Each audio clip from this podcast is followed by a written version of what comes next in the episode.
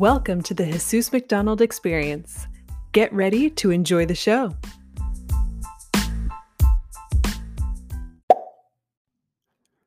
Hey guys, before we jump into this podcast episode, I wanted to just give you, you know, a short bio of who Terry is. Terry Rice is a business development consultant and staff writer at Entrepreneur Magazine. He focuses on helping professional service providers build their brand and revenue. Terry is also an instructor at NYU, where he leads workshops for career driven individuals. He's a recognized digital marketing expert. His previous experience includes helping clients achieve their business goals while working at Adobe and Facebook. And he is definitely a fellow marketer, digital marketer, uh, a good friend of mine. And we have been interacting a lot on LinkedIn. I've been following a lot of his stuff and seeing his stuff in my feed. So definitely knows marketing, knows his stuff, and he's the only business consultant that I know that has a digital marketing uh, background and can really back that up. So enjoy this episode. I hope this brings you value, and please leave us a five star rating on Apple Podcasts. It would mean the whole world to me. Enjoy. So, Terry, what inspired you to become an entrepreneur? What inspired me to become an entrepreneur it actually started when i was working at adobe. I was a search engine marketing consultant and i was working with some larger clients. I remember one time i looked at one of the contracts and i noticed i was billing out at $300 an hour meaning clients were paying adobe $300 an hour for my time. And i actually had to book 28 hours a week as part of my my management by objective right? So do the math on that it's a lot of yeah money. I was not getting paid $300 an hour though. Right. So I was like, well, that's the value that I bring to the world. I should probably keep more of that money for myself. Now, it took me a while to actually get started with that. It wasn't until I left Facebook, but that's when I knew that I wanted to become an entrepreneur. And there was this fear, this, this hesitancy that goes into it because you're like, I have this cushy job, you know, they have great snacks and all this other stuff you don't want to leave. um, but eventually, uh, as my daughter was was on the way, uh, my first kid, I was like, if I don't do it now, I'm never going to do it and yeah. that's really what made me make the leap. Yeah that's interesting. So whenever you saw the $300 an hour were you more kind of like you know what? I can do this on my own for the same price or for even cheaper but better quality? Or was it more just hey i can control the creativity. I don't like to be limited to what i can do or not do. Really all i saw was 300 bucks. I didn't think anything behind that. I was just like i want that. Um, and, I, and yeah. I knew i knew like you know companies have overhead i get the point but i was like hell i mean to your point yeah i would charge 200 bucks if i have to undercut myself essentially to do this but like i was just so fixated on that number because it was just so much money that i had never made in my life yeah. um, it was stuck out to me. No that makes sense. Now you've worked for you know well-known companies like you mentioned adobe uh, and facebook to name a couple. What did you learn from those experiences that influence how you work with clients now so, right now, what I do is I'm a business development consultant, and I normally help other consultants or uh, maybe agencies, any kind of professional service provider grow their brand and their revenue. And what I learned from working at a company like Adobe and Facebook is how confusing we are to prospects because we're using all right. this these internal terms and like you know this industry jargon. People are like, "What the hell are you?"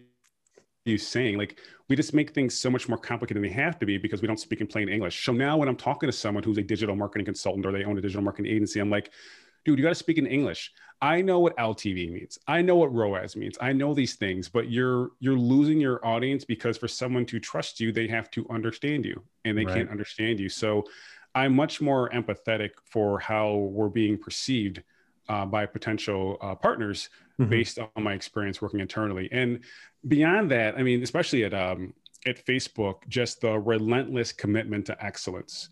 Our goal was to be the best business partner that you worked with, no matter what it took. Right. So that's that's the level of, of effort that I bring into my job as well, but not without sacrificing your health, uh, both mental and physical, or your your, your personal time, because obviously that's that, that comes first. But yeah, those are the major lessons that I took away from it. And that's what I try to pass on to people as well. Yeah. So when did you know you wanted to become a business consultant? So when I first left Facebook, I was doing account management. I was doing uh, mostly Facebook ads and some Google. Mhm. And that was great. But then I realized I could make much more money as a trainer than I could as an account manager. I was making three times more as a trainer uh, versus uh, me actually handling the ads. But what happened is I started training other digital marketing consultants. And they're Hmm. like, well, can you also help me grow my business? Like, you're doing pretty well. Like, how can you help me as well? So, like, I guess so. I'm like, well, here's how you get more speaking engagements. You know, here's how you get on podcasts, like we're doing right now. Here's how you attract people to you instead of you being that random person reaching out on LinkedIn saying, Hey, uh, let's connect. And three minutes later, it's like, Hey, do you have four hours to talk to me about your business? So I started initially with, uh, with helping digital marketing consultants. And there's this one woman, she's like, Hey, can you help my husband as well? And I'm like, Well, Mm. what's he do? She's like, Well, he offers UX services. And I'm like, Sure, maybe. And that, so that's how it expanded to other disciplines, uh, just Mhm. a natural extension of me working with marketers and then moving on to other uh, professional service providers. Yeah, I was also wondering um, why business consultant? Why not marketing consultant? Since you have a ton of marketing, you know, as your background experience. after a while, I feel like you always want to take the next step. It's like, okay, you're doing marketing, but I realize this part is about your business is horrible. And if you Mhm. don't fix this, all the marketing in the world ain't gonna fix it. Right. So over time, I started giving this other advice like, hey, it's not all digital marketing. You know, there's form partnerships, uh, you know, get speaking engagements, whatever it is, that'll help. And I realized just, you know, as I as I matured more, that I could offer more than just the marketing aspect. That's still my core strength. Right. At the Right. end of the day, like I'm looking for a closed loop in any activity, like what's the KPI, what's the ROI, so on and so forth. That's the way I think about it. But it's not just it's not just siloed to marketing anymore. Yeah, I like that you have the background uh, with marketing because a lot of business consultants don't have that, and maybe that's something they pass on to something else. So it's added value for you and even your clients. And it's cool that you wanted to deep dive or dive deep into more of the root issue, which is the business than marketing. Marketing just happens to be the cherry on top, right? I think the problem that we have sometimes is we'll treat a symptom of a problem. Hmm. And maybe that is your your marketing, but the root cause might be something else. Right. And if I only treat the root cause, you're still going to have problems down the road, right? So it's you having that recognition, you being the expert saying, "Hey, look, I know you're saying you need help with this, but really it's that." You know, that's the problem. Is like you don't have enough products or your services, you know, don't don't provide enough value, whatever it is. So when you, you know, get more advanced, you're like, "Look, I'm done just solving symptoms, even if that's what you hired me for. I Mhm. want to solve the root cause because that's going to give you the desired outcome that you're looking for." And even now, um, do you like more the marketing or the business side of even your business? I like the fact that I can wake up at 4:30 in the morning, create some content that provides value to the world, and then amplify the reach of it through digital channels. Hmm. So it's both. It's me being able to apply like my business savvy and help people through the content I'm creating and the partnerships I create, but then also knowing how to use digital channels to make sure the distribution is there and that we're closing the loop and seeing the benefit of the work that I'm doing. Yeah, I've been liking your content on LinkedIn. Uh, you're the only one that I know that's a business consultant that's putting stuff out there consistently. So great job. I really do admire what you're doing and also the valuable content that you're providing. So I've been reading all your posts, just FYI. Well, thanks. I I appreciate that. And like really what you're seeing is over the last few years I've been trying to solve a riddle. And the riddle is this, how do you have a business where you're successful but you're not sacrificing your mental health, your physical health, and you also don't have a huge team of people that are sometimes intruding on your peace, right? Hmm. Um, and doing so in a way where you know you're you're feeling like you're rewarded not just for what you do, but but but who you are. Right. So when you see that content, that's what it is. Because again, I can wake up, make some great content, then I'm watching my kids the rest of the day. Like I literally just got back from playing soccer with my daughter. nice. Right. That's that's that's the advantage you have when you get rewarded for who you are, not just what you do. But you have to have that content out there. Right. Otherwise, people are like, "Well, who are you?" right? You know, why do I know I can trust you? Yeah, and even going to your riddle, like on success is defining success. What is success, right? Everyone has their own um, definition of success, right? Sometimes it's working more, sometimes it's family time, sometimes it's like work life balance. So yeah, go ahead. Yeah, and I think the problem is this: like, the problem is this: like, we let our definition of success get redefined by what we're seeing on social media. You could have been happy as hell doing whatever you're doing for the last few months, and you see someone from high school doing whatever, and you're like, oh damn, now I'm upset. So it's like. That's why you really have to document, you know, your vision and your goals. You know, what do you want to have? Because that comparison, that's the thief of joy. You might have been totally cool, but then all of a sudden you saw Kelly, you're like, damn, man, she's doing this stuff. But you don't want her life. You documented what your life is. So just keep keep on that path and do the actions that are aligned with it. And then you'll be happy for Kelly. Like, hey, cool. Glad things are working out, but I'm getting my right. lane as well. Oh, that's good. That's valuable principles there. And just points that you're really throwing nuggets of knowledge right there. And uh, in regards to, you know, the services that you provide to your clients, each business, each professional has their own process uh, what is your process when it comes to servicing your clients? My process is actually helping my clients come up with a process. That's a big part of it. But to walk you through it, it all starts out with clarity clarity on what you do, who you do it for, how much you charge, how do you package your service as well, because that clarity is the precursor to confidence. Mm. And the next step from there is your business process. How do you spend less time doing boring admin tasks that drain your energy, time, and talent by leveraging tools, routines, and apps to automate a lot of these admin tasks. Hmm. Now, the problem is that part's boring. So some people are like, can we just skip that and go to the marketing? I want to make a reel. And I'm like, no, because you're going to run into trouble later on if you don't do yeah, these. Yeah. But yes, the next part is marketing, but it's how do you attract your audience in a way that doesn't feel cheesy or salesy or desperate to the point where they're reaching out to you saying, you know, I saw your company did this, or I saw you on this podcast, this webinar, this post. I like what you're doing, but I also just like you in general, the way that you talk about things. Can we talk about my business, so on and so forth? That's the hmm. third step. Fourth step is pitching in proposals, but you're not pitching anyone. You're having a conversation, and then you're you're you're prescribing a solution if you have one. Because think about it this way: if you went to a doctor and you're like, "Hey doc, I'm under the weather," and she just gives you a prescription, you would say, mm-hmm. "Don't you want to talk a little first? Can we can we can we wrap right, a little right. bit?" Same thing happens so often with with with professional service providers. They're like, okay, well, here's what I got. It's like, dude, like ask a question first. Right. So I walk through that process as well as proposals, but proposals again, you're, you're getting a yes normally on the on the call. So it's more of a formality. The last step from there is fulfillment. That's you delivering on your promises to your clients because the best way to grow your brand is through referrals and testimonials, not sales and marketing. It's also self fulfillment. You're mm. not sacrificing again your health, your weekends, whatever it may be, in order to achieve uh, the outcomes you're looking for. So that's my process, five steps, but I want everyone else to have their own process too, that we can just clearly define when people say, what do you do and who you do it for? Yeah, yeah. And when it comes to, you know, the reputation, right? Your credibility, your visibility with reviews, do you recommend um, a certain platform for client reviews or for how to get the, those testimonials? Is it more just website? Is it more just have them take a video or you know here's the link for them to put the review in uh, how do you usually go about that because i feel like there's just so many platforms out there for reviews and then a lot of clients and you probably know this they don't got time for emails or they're just not good at emails right? Yeah yeah. Yeah i would say this like first of all the best time to ask for a testimonial or some kind of review is after you get praise for doing something hey great job on this you know we really appreciate it. Hey by the way would you mind making that more structured? You know can you can you put that on my linkedin? Because if you get it on your linkedin then you just put it on your website too right? So mm-hmm. repurpose it.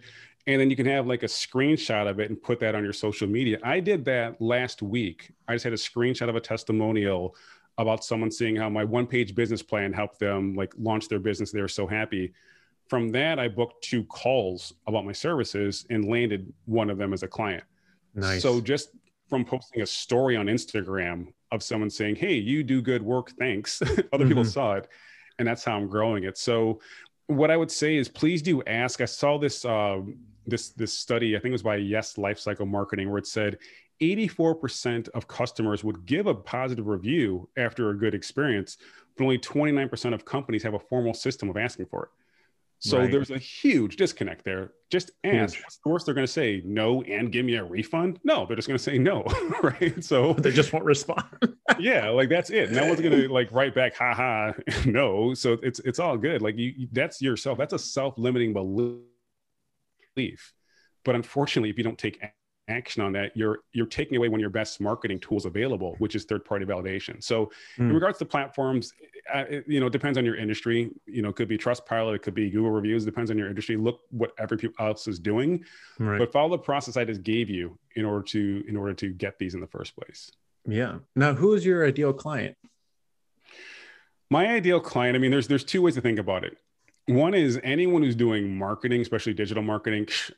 It's so easy because I'm like, I can give you all my tools. I'm like, take my old stuff. I don't care. Here's my old lead magnet. Here's my old copy from my website. I don't Yeah, care. yeah.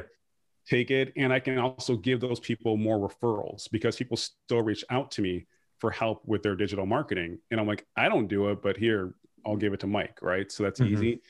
But it's also people who are well first of all they, they, they, they- there's usually a business outcome to what they do um, i respect life coaches i think they're great i don't know how that would work with my model the way my process works. So Right. there'd be more of a business outcome like professional services. And then lastly someone who realizes they have blind spots and they're trusting me to help them overcome that even if it does mean stepping outside of their comfort zone.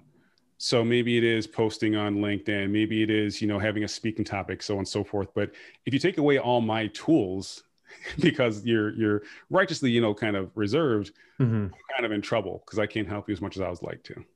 Mm. So it's almost an, an individual that is aware of where they stand and they're willing to learn and grow. Exactly. And and personality type doesn't matter because I'm an introvert. People are like, really? You seem like you're not. No, I yeah, you don't seem like an introvert to me.